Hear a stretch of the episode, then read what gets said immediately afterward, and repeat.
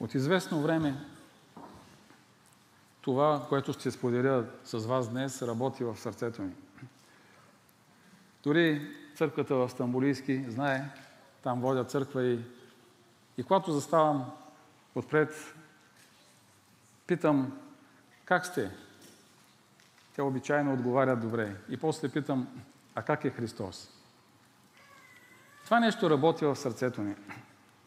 Трудно или почти никога не се сещаме за това. Защото си мислим, че на Бог винаги му е добре. Какво му е на Господ? Той е горе във вечността, той е в радост, веселие, отясно на Него, в Неговото присъствие има ангели.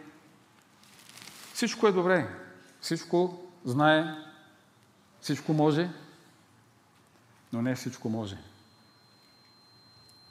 Не може да влезе в твоето сърце, без да го поканиш. Не може да се намеси в живота ти, ако не го потърсиш, а иска. Затова, какво иска Бог? Какво мисли Бог? Какво чувства Бог? Как е Господ днес? Всъщност, макар и да не се забелязва, това е централната тема на Библията. И ние си мислим, че Библията е написана за нас. Да, тя е написана към нас.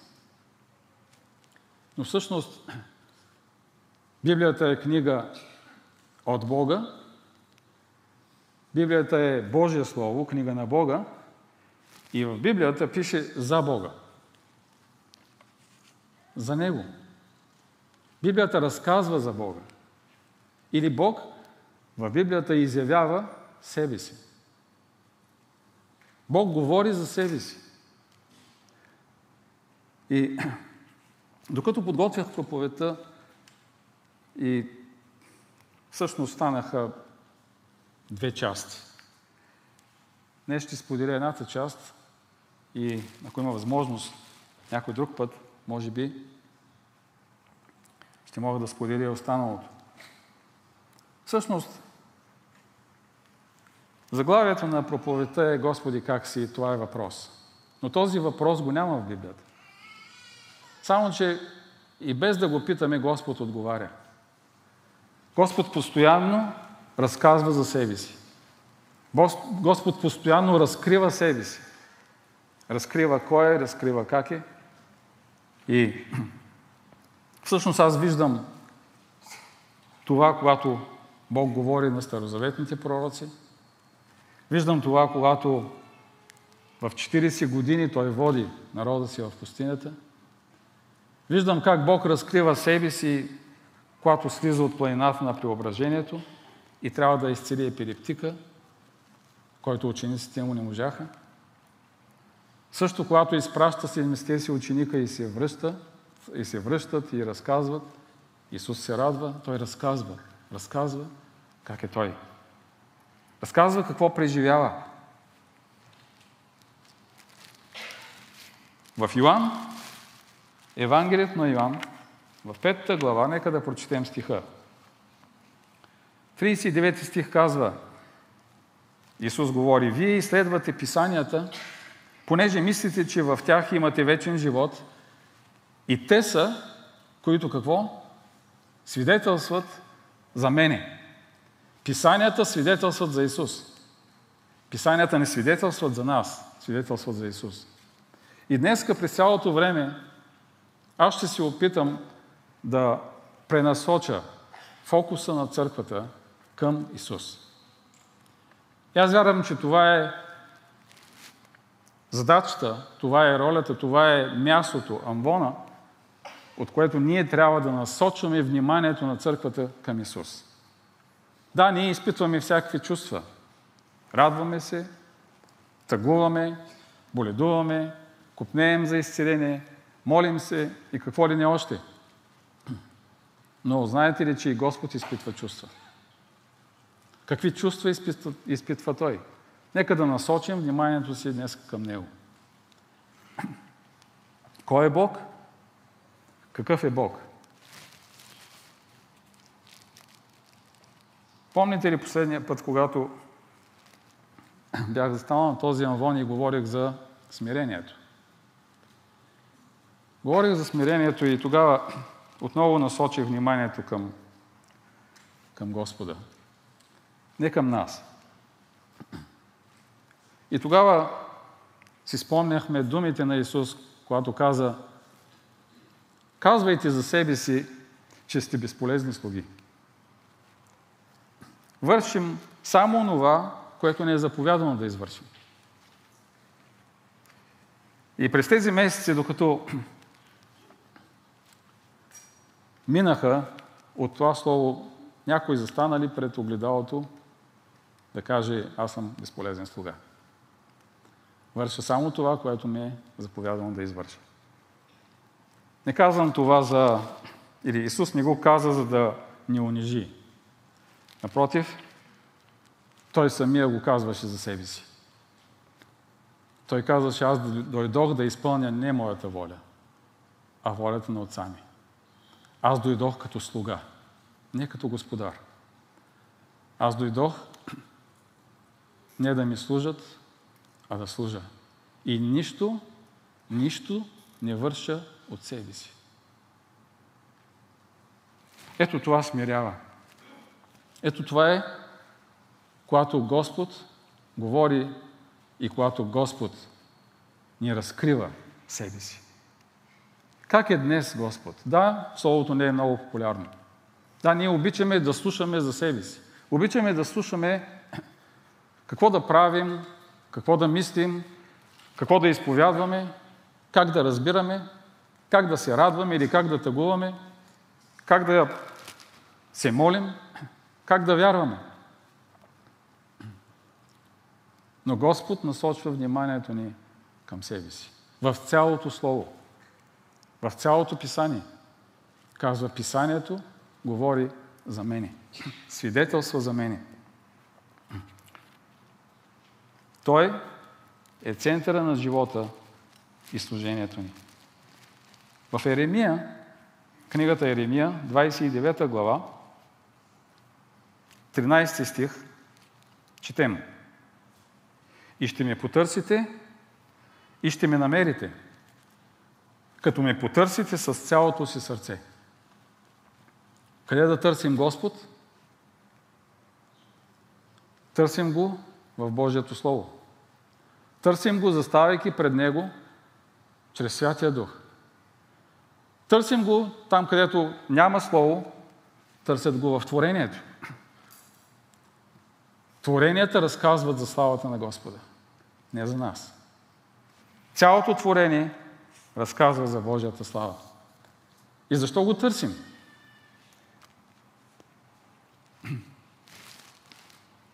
Много интересен въпрос. Търсете сърцето ми. Търсете лицето ми.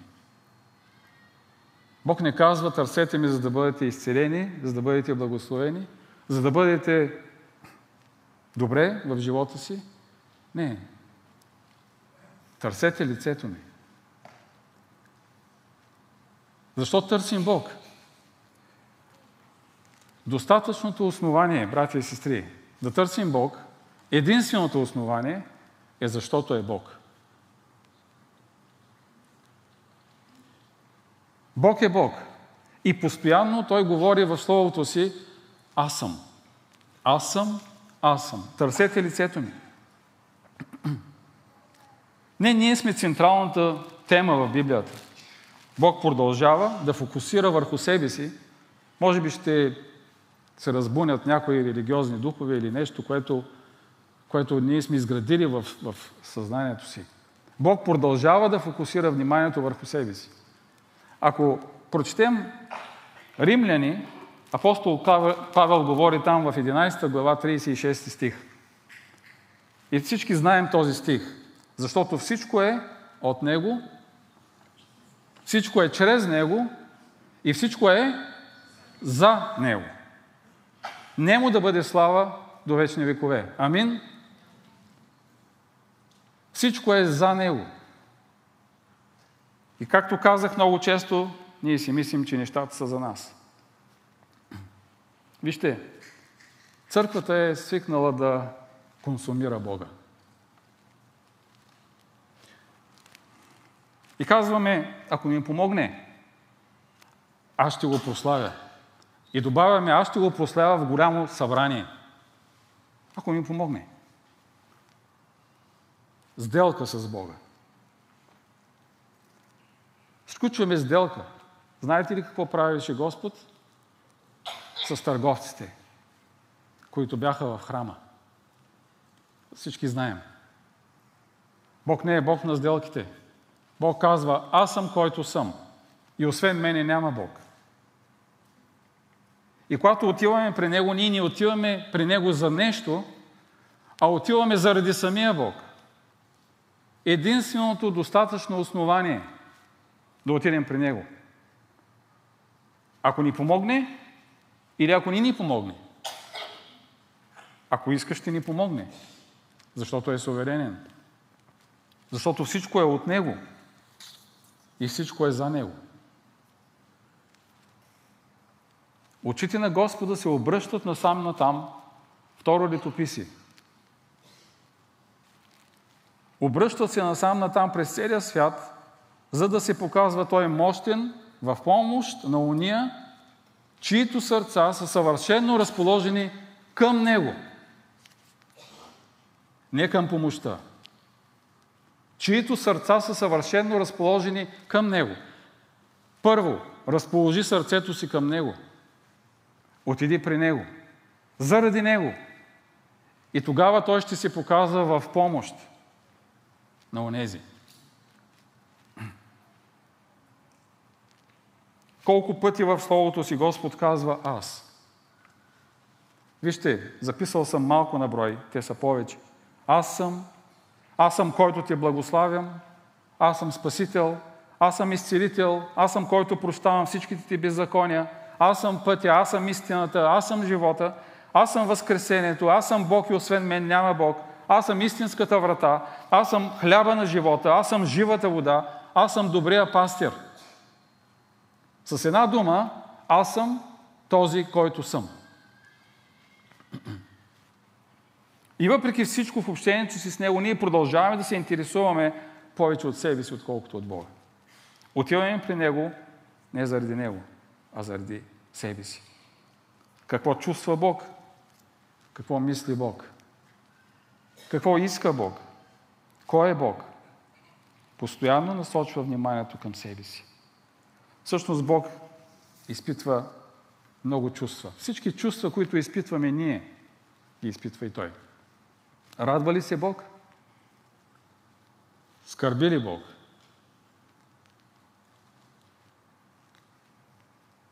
Гневи ли се Бог? Ревнува ли? Какво ще да изброим? Обича ли? Да, всичко това. И как му е на Господ, когато скърби? Как му е на Господ, когато се гневи? И как му е на Господ, когато обича? Да, ние се интересуваме от нашите чувства. И искаме на нас да ни е добре. И сега искам да попитам, значи ли, че когато на теб ти е добре, и на него му е добре? Как мислим? Значи ли, че когато на нас не е добре, и на него му е добре? Не е винаги. А значи ли, че когато на него му е добре, и на нас не е добре? Би трябвало. Ако припратим спомените си към времето на Израил в пустинята,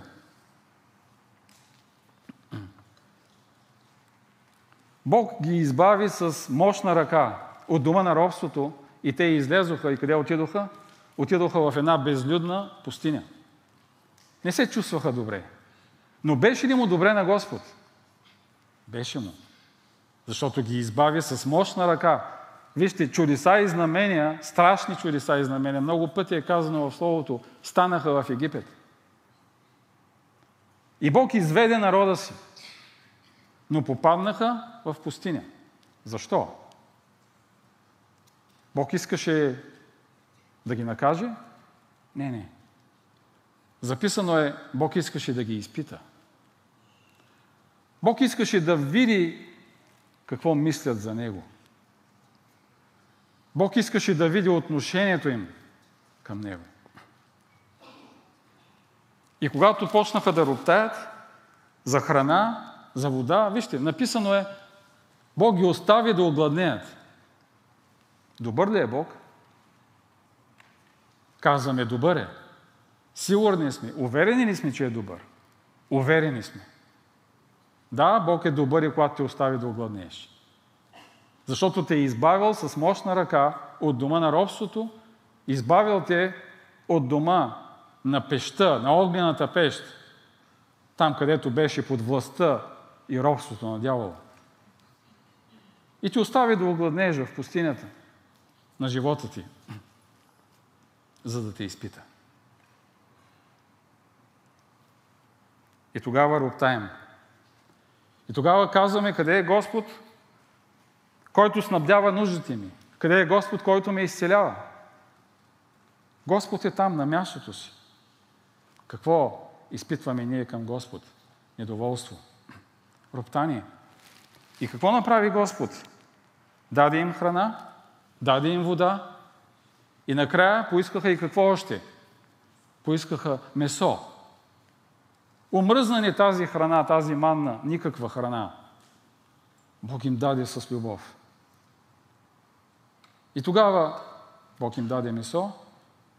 Беше ли му добре на Бог тогава? Да, на народа му стана добре, защото яде месо. Не винаги, когато на теб ти е добре, и на Господ му е добре. И казва се, Господ изпрати мършавост на душите им. Какво значи това? Значи неудовлетворение, незадоволение. Каквото и да ти е Господ, се си незадоволен и, и недоволен. Това е мършавост на душата. Да, на Господ не му беше добре. А те се хранеха обилно. Не търси от Господа това, което не иска за тебе. Отиди и го питай, Господи, какво искаш за мен? Господи, какво направи за мен? Защото Господ е Бог и това е достатъчно, за да му бъдеш благодарен през целия си живот. Дори и нищо друго да не стори. Знаете ли за, вярвам, знаете за Ник Вучич. Този човек е роден без ръце и крака. Дали в началото е бил благодарен на Бога, не знам. Но знаем за сега. Знаем, че навсякъде, където ходи, издига името на своя Господ. Защото Бог може. Защото си отишъл при Бога, понеже е Бог. А не защото имаш или защото нямаш. В имане и в нямане ние сме в завет с Него, брати и сестри. В имане и в нямане. И когато имаш, можеш да си недоволен от Господа. Как каза Господ? Когато влезете в обещаната земя, да не си кажете моята мощ, моята ръка, моите умения, моите знания, моята вяра, моята молитва ми изработи това богатство. Не, не. Не. И казва, тогава ще забравите за Господа. Когато ти е добре, ти можеш да забравиш за Господа. И когато ти е зле, също можеш да го отхвърлиш. Както роптаяха тези в пустинята. А може и обратното, когато ти е зле, да се привържеш към Господа. И когато ти е добре, да се привържеш още повече към Господа. Амин. Как е Господ? Изпитване. Изпитване. Кое от двете предпочиташ? На теб да ти е добре или на Него да му е добре? Аз вярвам, няма съмнение в отговора.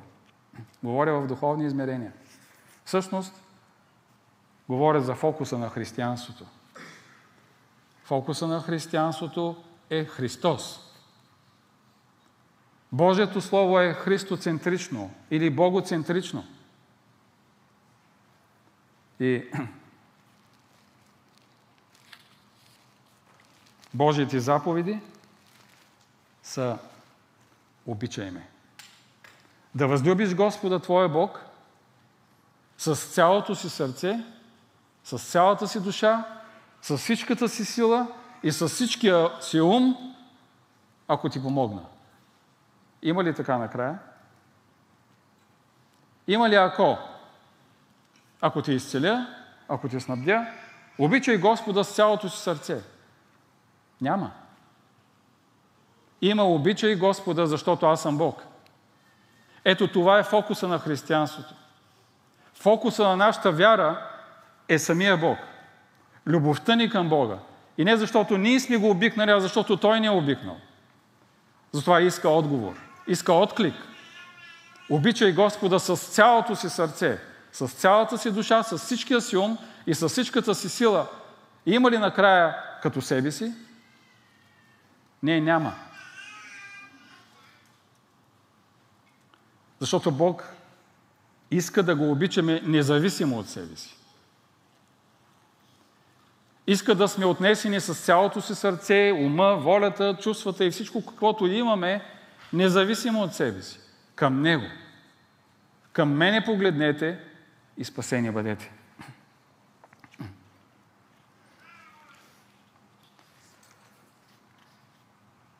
Бог иска да го обичаме съвършенно. В този ред на мисли искам да попитам пак така един въпрос. Бог обича ли себе си? Как мислите? Бог обича ли себе си? Тук малко ще се затрудним. Защо? Защото разсъждаваме за Бога като, като за човек. Всъщност, разбира се, че Бог обича себе си. Това е от ясно по-ясно. Толкова пъти казва в Словото си аз съм, толкова пъти казва обичайте ме с цялото си сърце и толкова пъти казва аз съм съвършен. Възможно ли е Бог да не обича съвършенството? И знаете ли, братя и сестри, Бог обича себе си и обича теб, защото обича себе си. Както казах, имаме религиозни разбирания понякога, защото разсъждаваме за Бог като за човек. Разсъждаваме за Бог като, към, като за себе си. И както казах и преди малко, Словото на Бога е богоцентрично.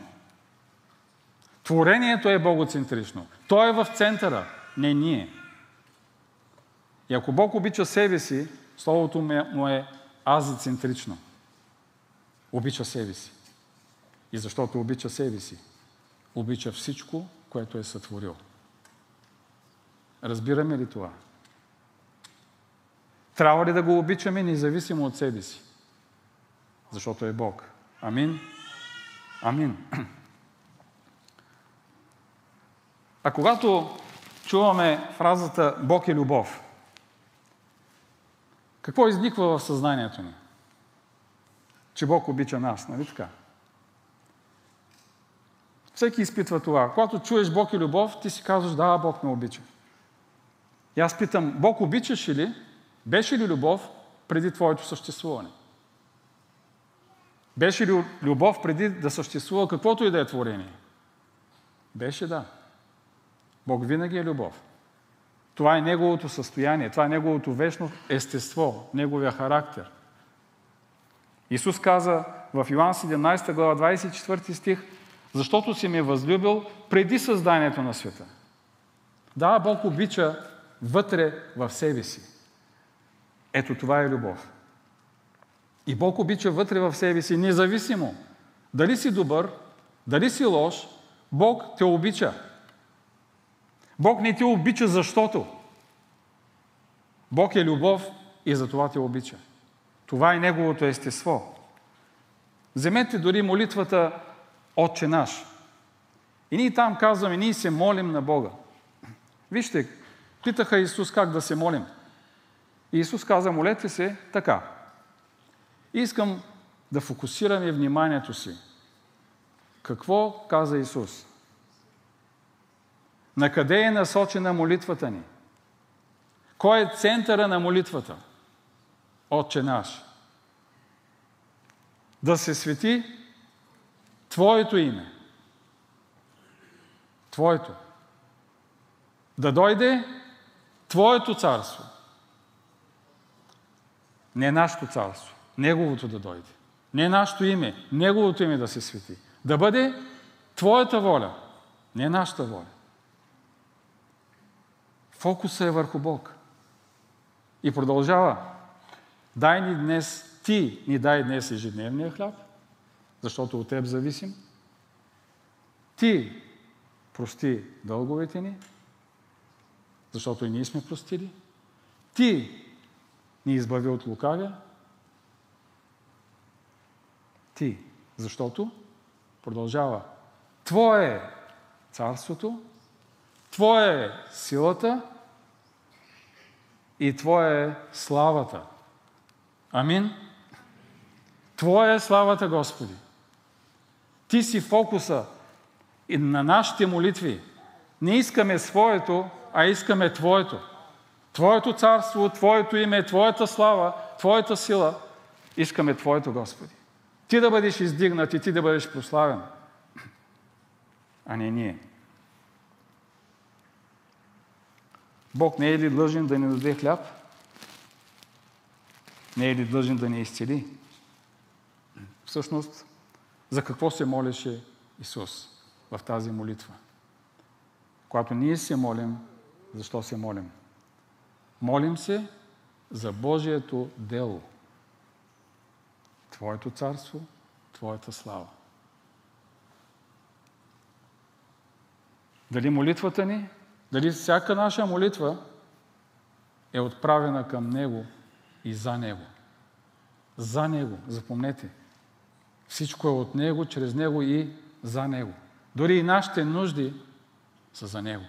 За Негова слава. И защо Бог иска да го обичаме? Защо държи на това? Това е дори заповед. Да ме възлюбиш цялото си сърце. Не е ли това някак си... Бог а, така счастливен ли е, самотен ли е, че иска някой да го обича? Каква е целта на любовта ни към Бога? Защо Бог отправя тази не покана, бих казал заповед? Обичай ме. Защо е нужно да го обичаме? Защото любовта променя. Любовта променя. И когато искаш Бог, Бог иска да го обичаш, или когато Бог те изцелява, или когато Бог ти решава проблемите, то е за да се доближиш повече до Него. А каква е целта? Продължаваме да разсъждаваме. Каква е целта на изцелението? Каква е целта на помощта? Целта е да се доближиш до Него. Защо? Господ иска да се доближиш до Него. За да заприличаш на Него. За да съзерцаваш лицето му. Имаше един Моисей, пророк Моисей, който каза: Господи, покажи ми славата си. И аз дълго време си мислех, може би Моисей искаше да се възхити, може би искаше да се смая, искаше да види величието на Господа. Но всъщност, когато искаш да си близо до Господа, целта ти е да заприличаш на Него. И Господ ще изяви славата си на тези, които искат напълно да се уподобят на Него. И вижте, това е вечната му цел. Това е единствената му цел. Още от битие, от първата глава, още от съзнанието, от началото на сътворението, Той каза: ще направим човека по наш образ и по наше подобие. И по своя образ Господ сътвори човека. И това е вечната му цел. Всичко, което прави Господ, всичко, което ние правим, всичко, което живеем, е единствено с една единствена цел. Образа и подобието на нашия Господ. И мнозина ще дойдат, казва, разбирате ли, смисъла на любовта. Бог не си играе на романтични думички любов. Ще дойдат, казва мнозина при мен, и ще ми рекат: Господи, Господи, ние извършихме всичко в Твое име. Изцелявахме болни, гонихме демони, вършихме много велики, чудесни дела. Заради Тебе, Господи. Какъв ще бъде отговорът на Исус, всички знаем. Махнете се от мен. Вие, които вършихте беззаконие. Не ви познавам. И никога не съм ви познавал. Какво познава Исус и какво не познава? Какво разпознава и какво не разпознава? Разпознава своя образ в теб. И не разпознава там, където не си работил за Него, не си вършил за Него, не си го обичал. Защото когато го обичаш, ти искаш да приличаш на Него. Това е идеята на Христос. Това е целта. И сега чувам Неговия въпрос. Искаш ли да си едно с мен? Пази моите заповеди и ме обичай. Защото и аз те обичам. Питай Господа как е днес. Питай го дали чувства твоята любов. Питай го дали Питай го дори защо си отишъл при Него. Ако има нещо, което е грешно, ако има нещо, което е беззаконно, Той да ти открие. Да възлюбиш Господа. И тази заповед днес за църквата може да звучи така. Да обикнеш Христос, Църква Христова, с цялото си сърце, с цялата си душа, с всичкия си ум и с всичката си сила, за да се уподобиш на Него. Това е целта на любовта. Не да вършим някакви неща, не да правим някакви неща, не да работим, защото имаше една църква, силна църква. Беше създадена от Павел и преди това Аполос беше там. И всички знаем за църквата в Ефес. И тази църква вършеше много дела. Много неща. И Господ призна това и каза: зная всичко, зная делата ти, зная търпението ти, зная това, че си изпитал злите човеци, зная всичко. Зная, че не си се уморил заради името ми, труда ти зная, но едно нещо не разбирам. Защо си ме забравил? Защо не ме обичаш? Както в началото. Защо не приличаш на мен? Да, вършиш много дела. И онези, които казваха: Господи, Господи, не е ли в Твое име? И те вършиха същите дела. И ако не се покаеш, казваше Исус, ще дойда и ще отнема присъствието си от тебе. Ще отнема светилника си от тебе. Много е сериозно, братя и сестри. Кой е фокуса на християнството ни? Вършенето, нашите чувства, нашите разбирания, нашите желания или самия Господ? Всъщност, Господ иска да се огледа в тебе. Когато дойде, иска да види себе си. Както злато, пречистено, седмократно, става като огледало. И в това огледало Исус иска да види себе си. Иска да станем като Него. Всъщност, не стана ли от любов Христос като нас? И както Той стана от любов като нас, така иска и ние от любов към Него да станем като Него. Това е идеята на Христос. Не вършенето на дела, не молитвите, не вярата, каквото и да било. Да, всичко това са средства, начини, но крайната цел е да го възлюбим с цялото си сърце, с цялата си душа и с всичко, което сме. И сега един въпрос пак. Можем ли да обичаме един Бог, който търпи несправедливостта? Всички знаем, че има много несправедливост в, тази, в този свят, в който живеем. Всички знаем, че има много неща, с които не сме съгласни, но Бог търпи всичко това. И много невярващи хора, пък и вярващи, питат защо Бог, който е добър, и защо Бог, който е любов, търпи тази несправедливост. Има ли някой, който никога не се е задавал този въпрос? И бих искал да отговоря, да кажа нещо, което някъде четох и което за мен е същинският отговор на този въпрос. Искам да го предам на църквата. Ти и аз нямаше да бъдем спасени, ако Бог не бе позволил човешката несправедливост да убие сина му. Ще го повторя. Ти и аз нямаше да бъдем спасени, ако Бог не би позволил човешката несправедливост да убие сина му. Това достатъчен отговор ли е? Беше ли Исус обвинен несправедливо? Беше. Бог мълчеше ли? Мълчеше. Беше ли Исус осъден несправедливо? Беше. Бог мълчеше ли? Пак мълчеше. Беше ли Исус убит несправедливо? И Бог пак мълчеше.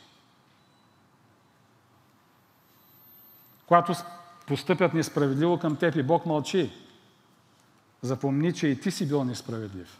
И Бог пак е мълчал. И сина му е бил обвинен несправедливо и Бог пак е мълчал. Защо? И Савел беше несправедлив. И Бог пак мълчеше. И днес нямаше да имаме нито Новия Завет, нито щеше да имаме спасението от Исус Христос, ако Бог не търпеше несправедливостта. От сега нататък ще разбираме ли какво е в сърцето на Бог, когато идва несправедливост към нас? Или ще продължаваме да роптаем? Защо, Господи, си несправедлив? Не само, но Той каза и нещо повече. Обичайте враговете си. Това вече е прекалено. Обичайте враговете си. Защото това е Божията воля за вас.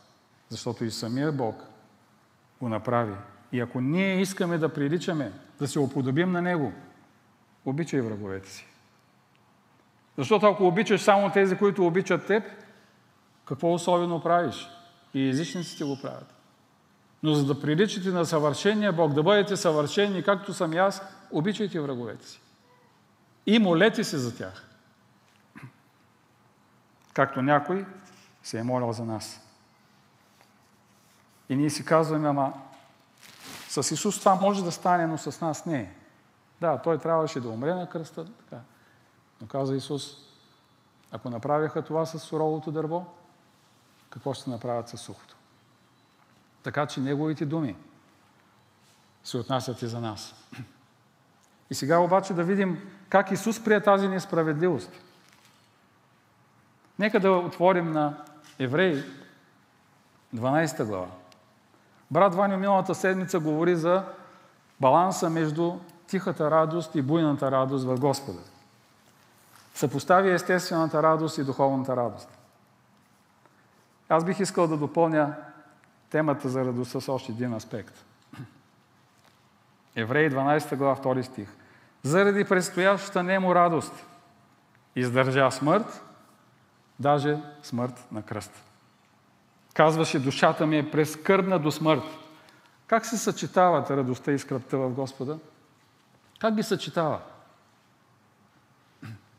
Едновременно се радва, защото отдясно на Него е винаги веселие, в Неговото присъствие е пълнота от радост. В същото време скръб. Апостол Павел съчетаваше тези двете по подобие на Христос. Казва, винаги се радвайте, но имам непрестанна скръб. Непрестанно. И едното е непрестанно, и другото е непрестанно. Как правиш това, Господи? Имам непрестанна скръб за моите по плът роднини. Да, Господ Исус Христос заради предстоящата нему радост, издържа смърт на кръст. Бог прие, Христос прие несправедливостта към себе си с радост. Не с роптание, не с други чувства, но с радост. Всички ние имаме същото очакване, каквото имаше и Христос. Предстоящата на нас радост. Имаш ли, братко и сестро, очакване за радост? Един ден Божията справедливост ще възтържествува. Да, ние пеехме, Бог е винаги добър, Бог е безкрайно щедър и така нататък. Безкрайно добър, но не е безкрайно търпелив. Нека да знаем това. Защото в Стария Завет Бог изтребваше онези народи, онези хора, пък и в Новия, спомнете си за Анания и Сапфира.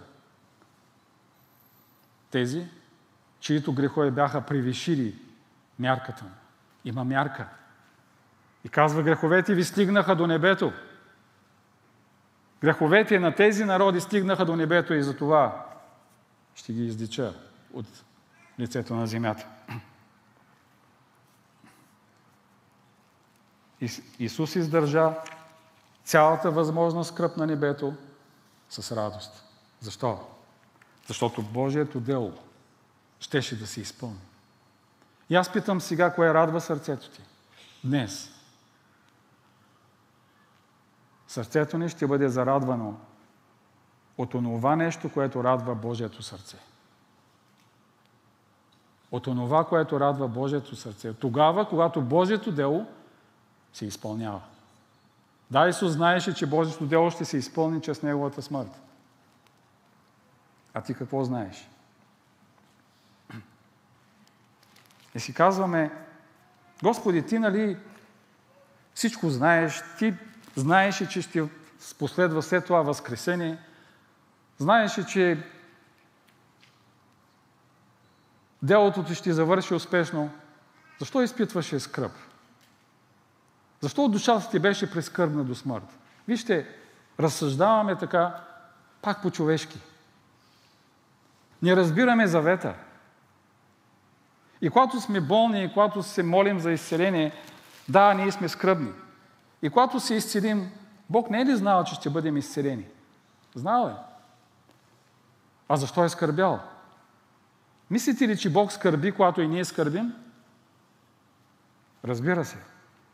Ако и да знае края на всичко, да знае кои са спасени и кои няма, да дойдат при Него, кои ще го отхвърлят, Бог продължава да скърби с тези, които скърбят, и да се радва с тези, които се радват.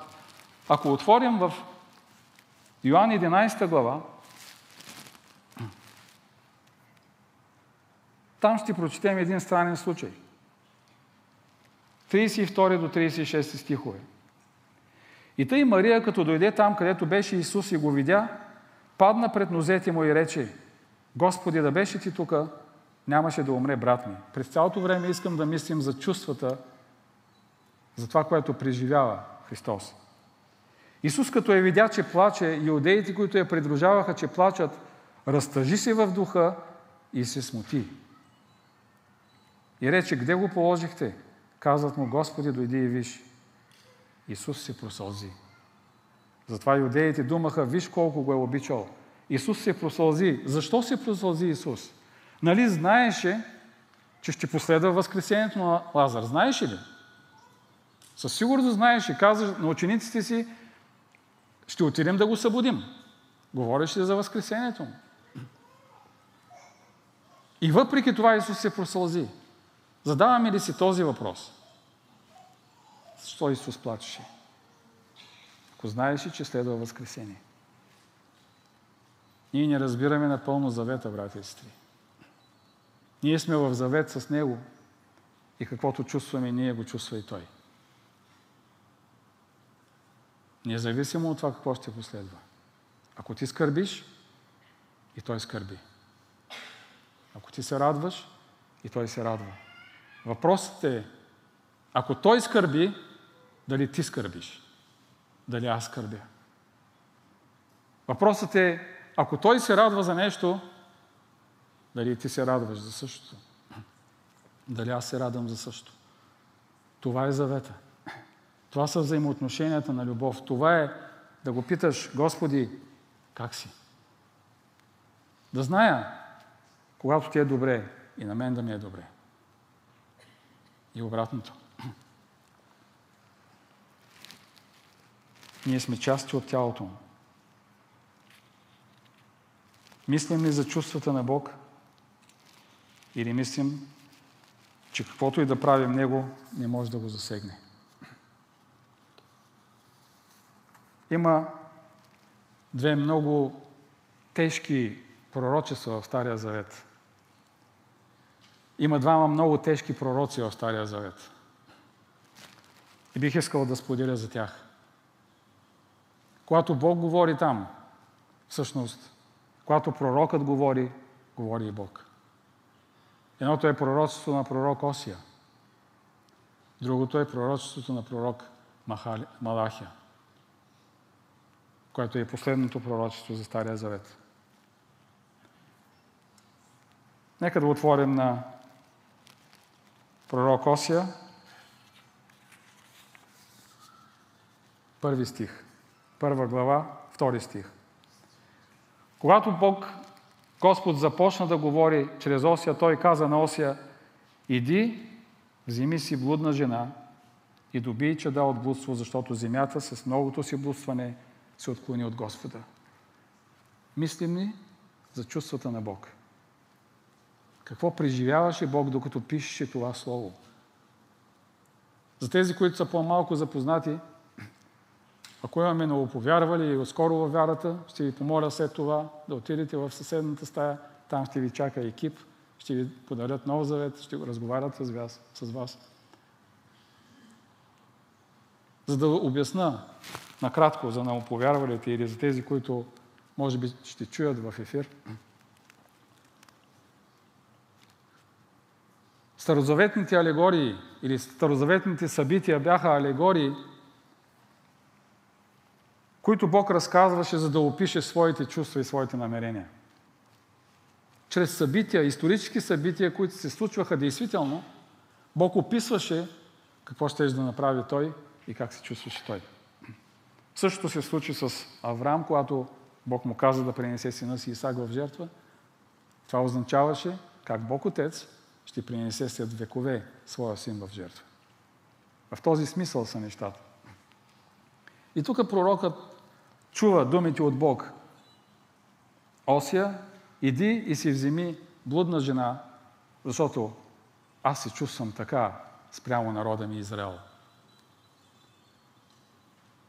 Как би се почувствал един мъж, ако трябва да си вземе блудница за жена? И аз се чудя, какво беше това покорство на Осия? Осия влезе в Божието сърце. Осия усети чувствата на Бог. И той отиде и си взе блудна жена. И какво направи с нея? Казва, облечия, нахраня, даде и всичко, от което имаше нужда, погрижи се за нея, настани я в дом. И всичко това прави Господ за своя народ. И те продължаваха, и продължаваха, и продължаваха да търсят други богове. През четирийсет години в пустинята казва: вие не се покланяхте на мен, а носихте звездата на бог Рефан и се покланяхте на Молох. Може ли да бъде това Божия народ? И Бог продължаваше да говори. Дори когато влязаха в обещаната земя, пак същото. Пак същото. Забравиха за Богът, който ги спаси, и тръгнаха да се покланят на чужди богове. И Бог каза на Осия: направи това, за да демонстрираш моите чувства. Какво чувствам аз? И в трета глава на Осия, първи стих, Господ продължава.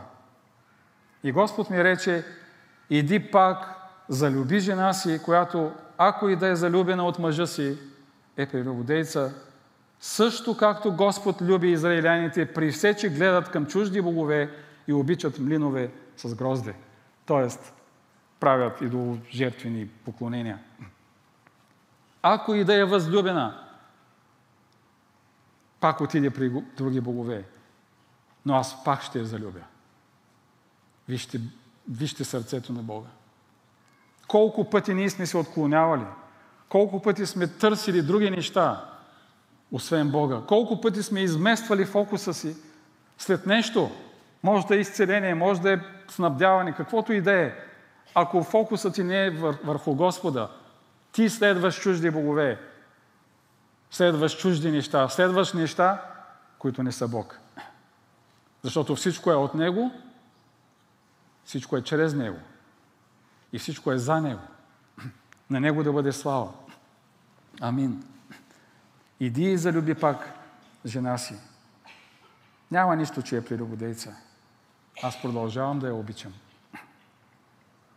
И ние често си мислим, че когато правим грях, греха опозорява нас. Всъщност не. Греха опозорява Бога. Разбираме ли това? Разбираме ли, че нашия грях позори Бога? И апостол Павел оказа във втора глава на Римляни, двадесет и трети стих: ти, който се хвалиш с закона, опозоряваш ли Бога, като престъпваш закона? Питам това, защото според както е писано, поради вас се хули Божието име между езичниците. Не вашето име, хули се Божието име. Ето ви завета. Ние сме в Него. И всичко, което вършиш, го вършиш от Негово име.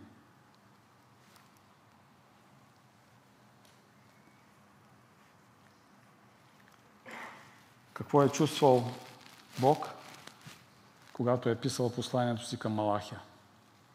Чрез Малахия. Това е изключително тежко послание. Това е нещо, което ние не можем да си представим как може Бог да изпитва това нещо. И ние да сме причината за това. Вижте как започва. И аз настръхвам от тези думи. Аз ви възлюбих, казва Господ. Знаете ли, Малахия е последната книга от, новия, от Стария Завет. И след това четиристотин години Бог мълчи. Не е случайно. Аз ви възлюбих. Отговор е: с какво си ни възлюбил? Арогантност. Арогантност. Отхвърляне на Божията любов. И Бог продължава да говори на този народ, на своята възлюбена, и продължава да се обяснява в любов. Продължава да обяснява за своите чувства. Можем ли да си представим любовта на Бог в този момент? И казва: Якова възлюбих, а Исава намразих. Това е Божия аргумент. И ако се чудят някой кой е Яков и кой е Исав, за кратко ще обясня. Това са двама близнаци, разноячни, защото единият беше космат, Исав беше космат, другия не. И Исав се роди първи. Той беше първороден по физическо родство. А Яков се роди втори. И Исав стана ловец и отиде да лови и да снабдява храна за дома, а Яков готвеше. Един ден Исав се върна от лов.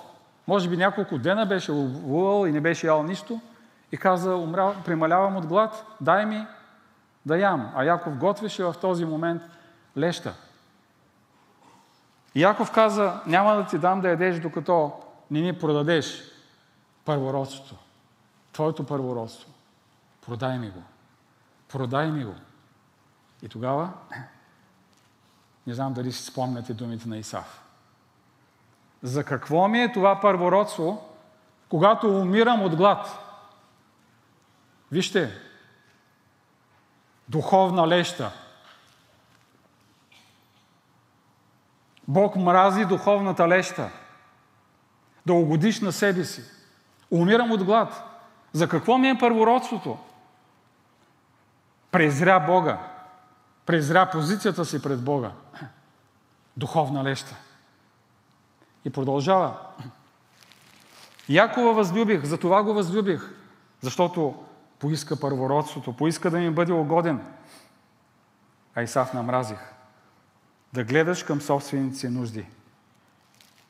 Вижте, всеки, който се съмнява в Божия избор върху себе си, всеки, който се съмнява в Божията любов, аз те възлюбих, казва Господ, всеки, който се съмнява, е преял от духовната леща.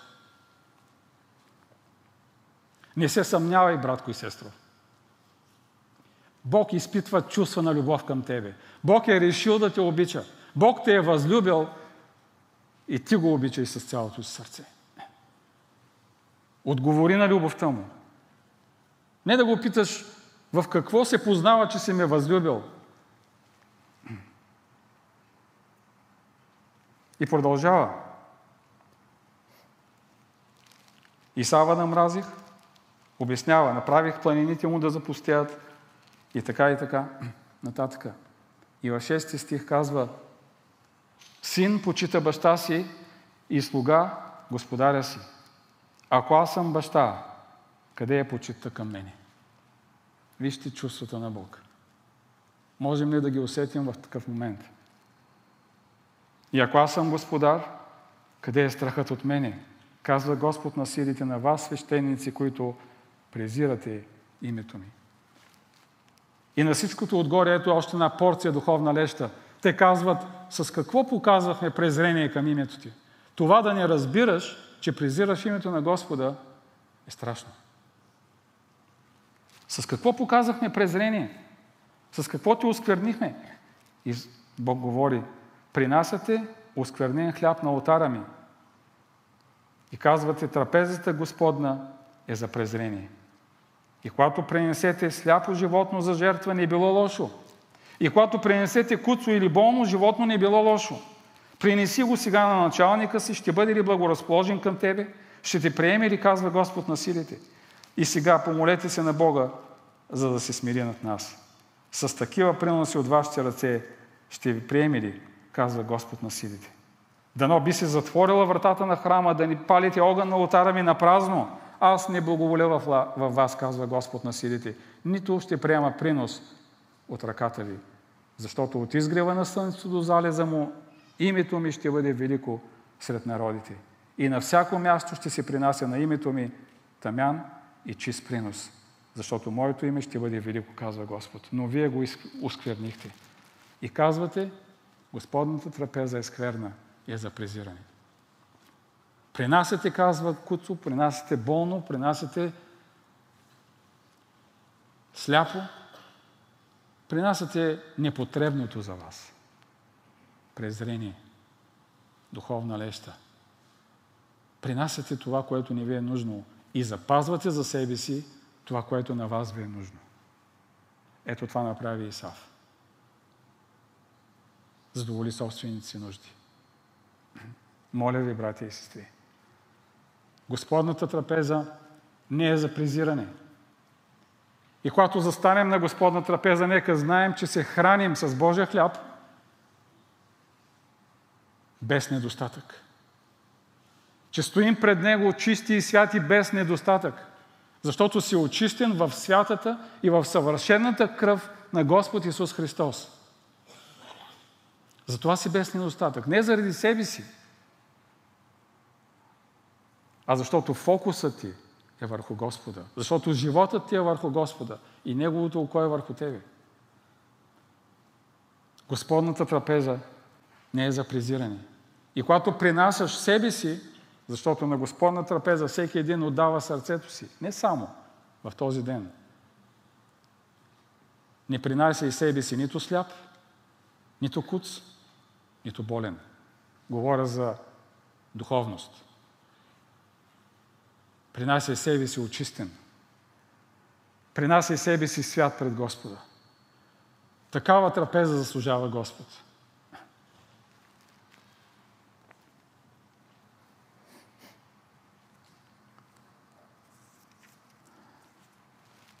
И продължава. Във втора глава, тринайсети стих.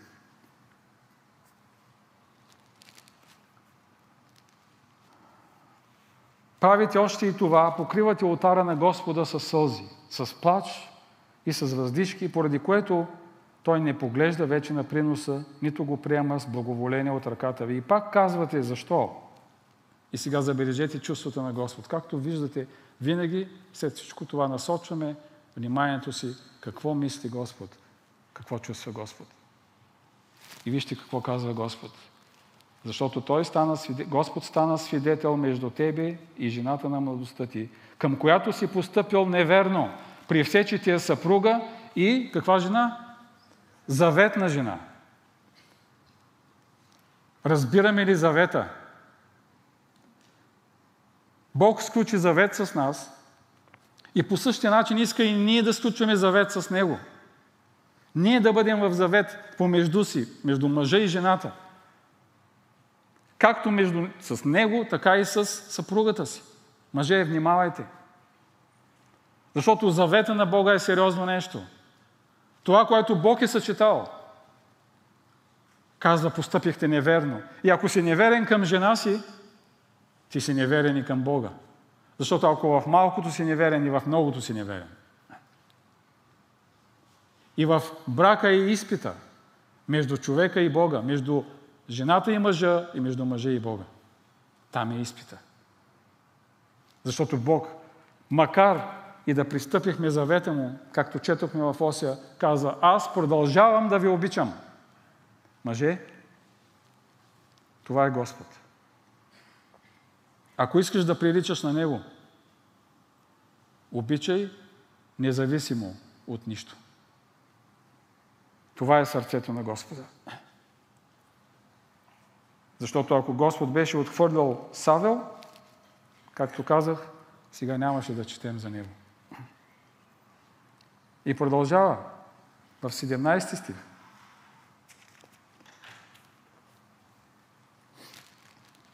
Дотегнахте на Господа, забележете чувствата на Бог, дотегнахте ни. Дотегнахте на Господа с думите си, но пак казвате с какво му дотегнахме. Ето ви още една порция духовна леща. С това, че казвате всеки, който върши зло, добър е пред Господа и в такива Той благоволява. Или къде е Бог на правосъдието? Говорихме ли за това преди малко? Стана ли ни ясно защо Господ приема или търпи или допуска неправдата, несправедливостта? Заради това, братко и сестро, ти днес си спасен. Ти днес стоиш пред Бога. Къде е Божията справедливост? Нима не разбираха, че Бог е справедлив. Нима не знаеха. Нима смятаха се, себе си за по-праведни от Бога. Ние сме справедливи, а Той не е. Усещате ли думите ми? Къде е Божията справедливост? Аз разбирам от справедливостта, ама нещо Бог не разбира. И ако е всемогъщ, защо не се намесва? Значи не е. Колко такива мисли са минавали през главите ни? Прости ни, Господи.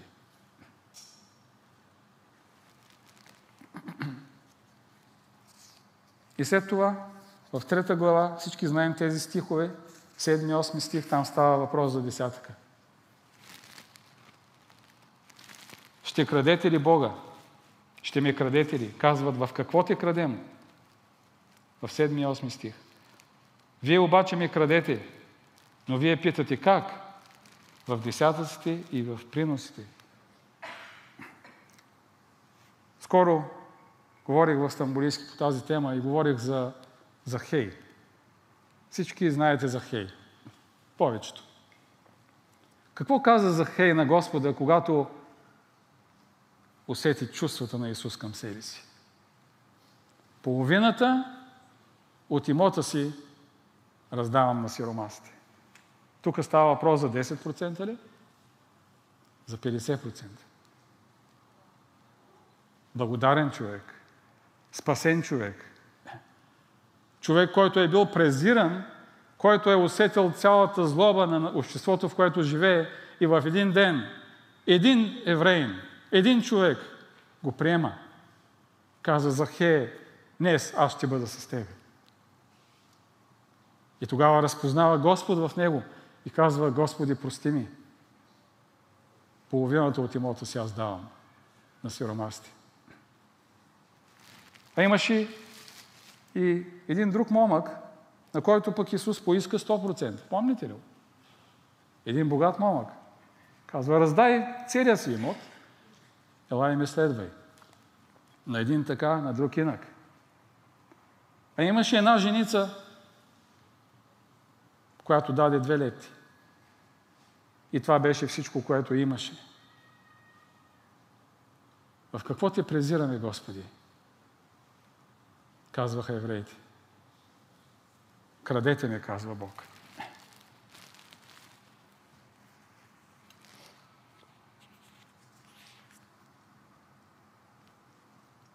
Трета глава, тринайсети до петнайсети стихове. Продължаваме.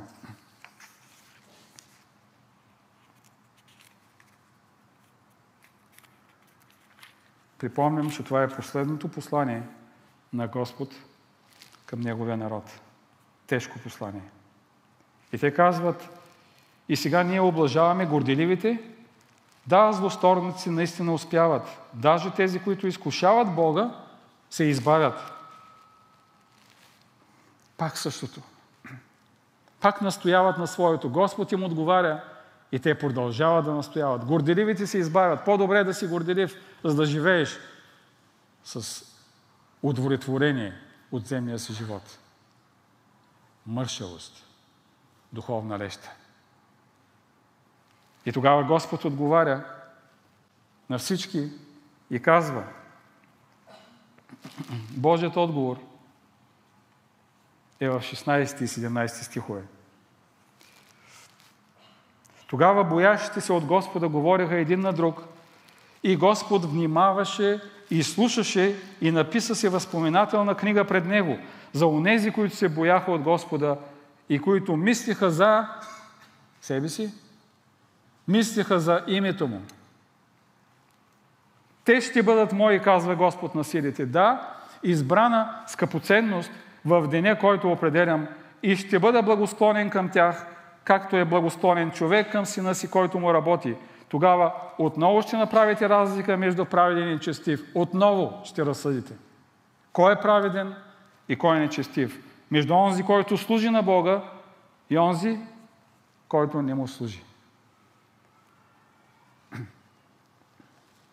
Бог е много чувствителен. Какво мислиш за Него? Как разбираш името Му? Как разбираш сърцето Му? Бог е много чувствителен. И апостол Павел беше толкова чувствителен. Всъщност той казваше: не оскърбявайте Божия дух.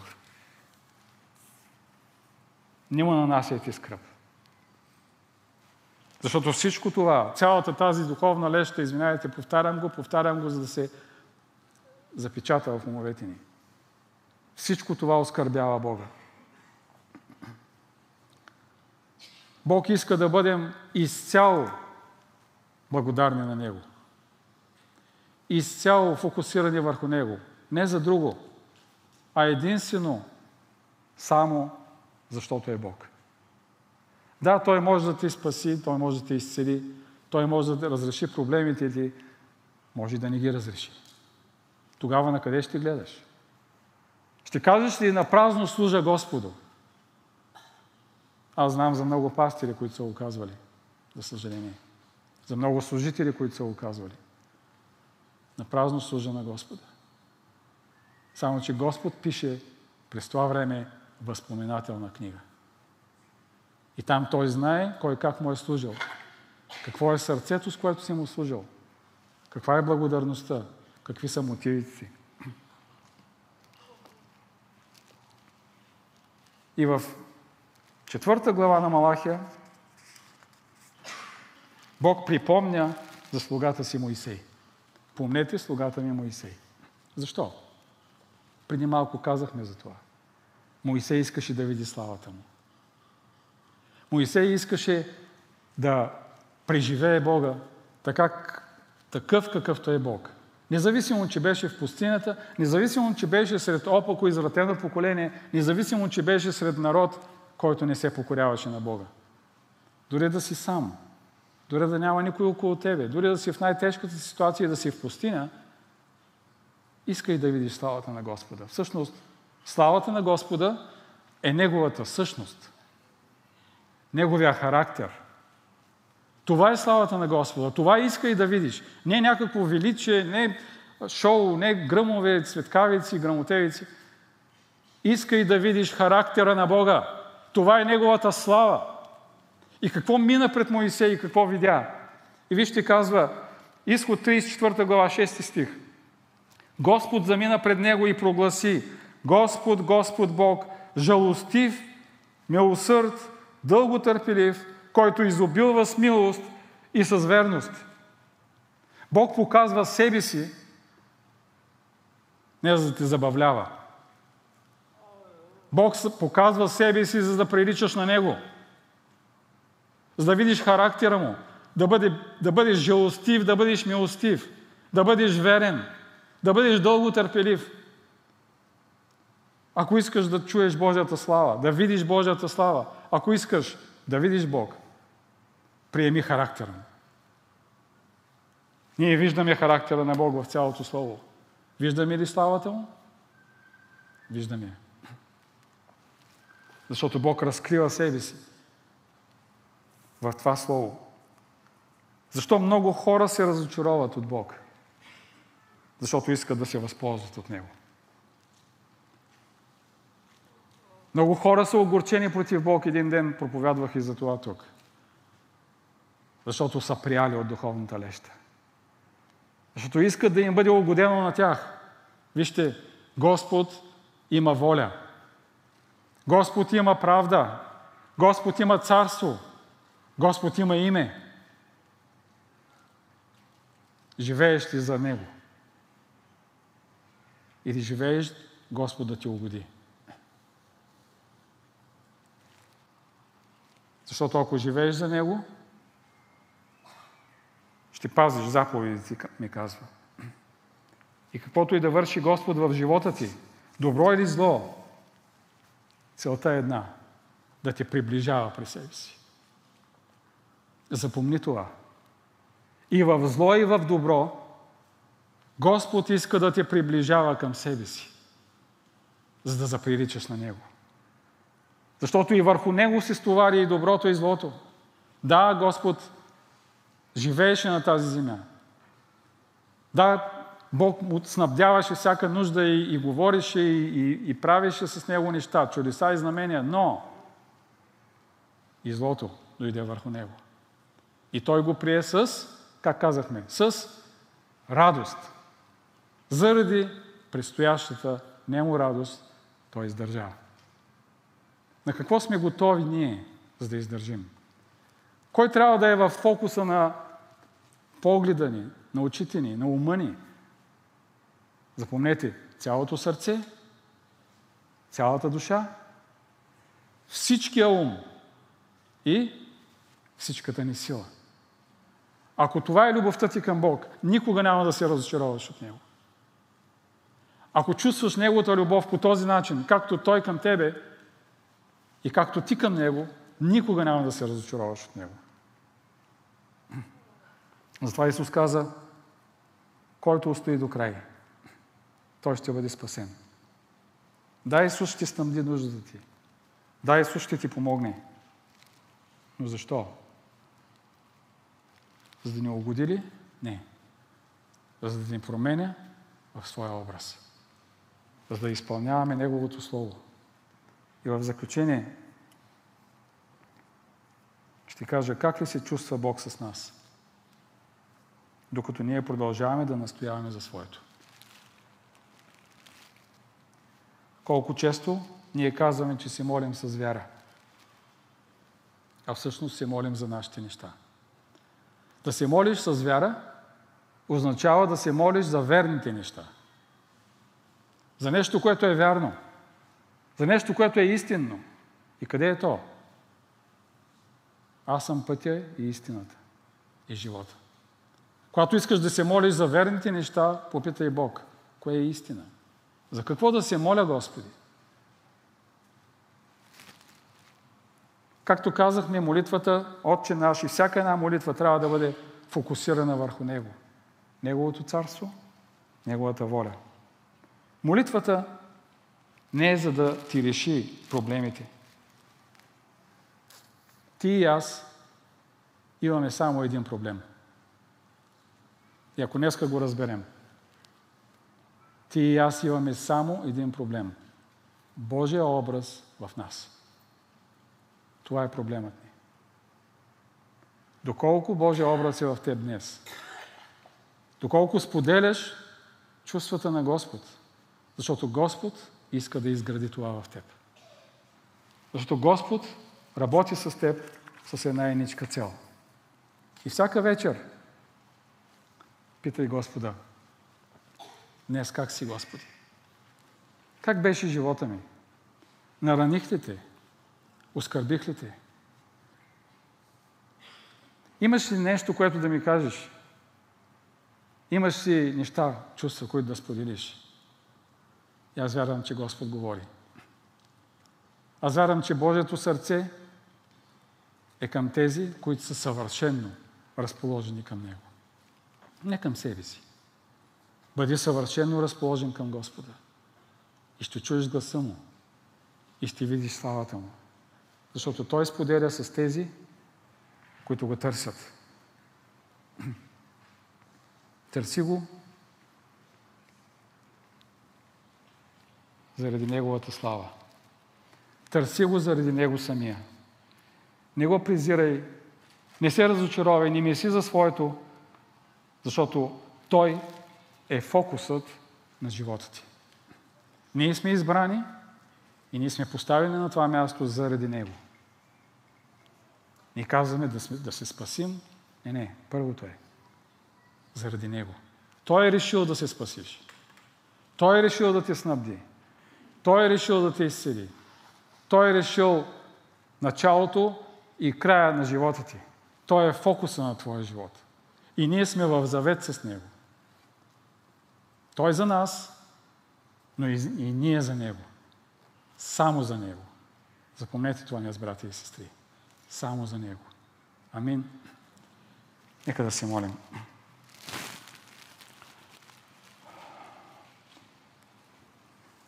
Господи, Ти си единственият аз съм в живота ни. Ние не трябват други думи, за да разберем сърцето Ти. Да, Ти дойде при нас, но една единствена цел – да дойдем и ние при Тебе. Защото при Тебе е Твоят образ, при Тебе си Ти. И Ти искаш да ни разпознаеш.